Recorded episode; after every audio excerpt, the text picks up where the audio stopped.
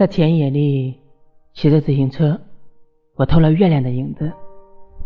风看见了，开始悄悄地摇晃树枝，树醒了，发出生气的低语，闹醒了栖在上的鸟儿。他紧了紧怀中之鸟头，透过叶隙，小心翼翼地打量着这骑在自行车上的人儿。这只原野上的老鼠抬立上身。看着这个巨大的盗贼，原野下的蚂蚁女王胆颤心惊，下令派出了一队精壮工兵保卫家园。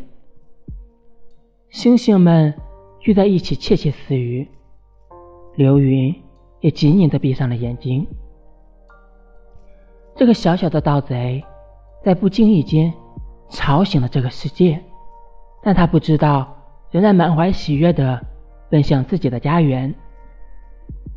最后，在小小的木屋前，他放下了自行车，打开了陈旧的木门，点亮了暖黄的灯火，进入了香甜的梦乡。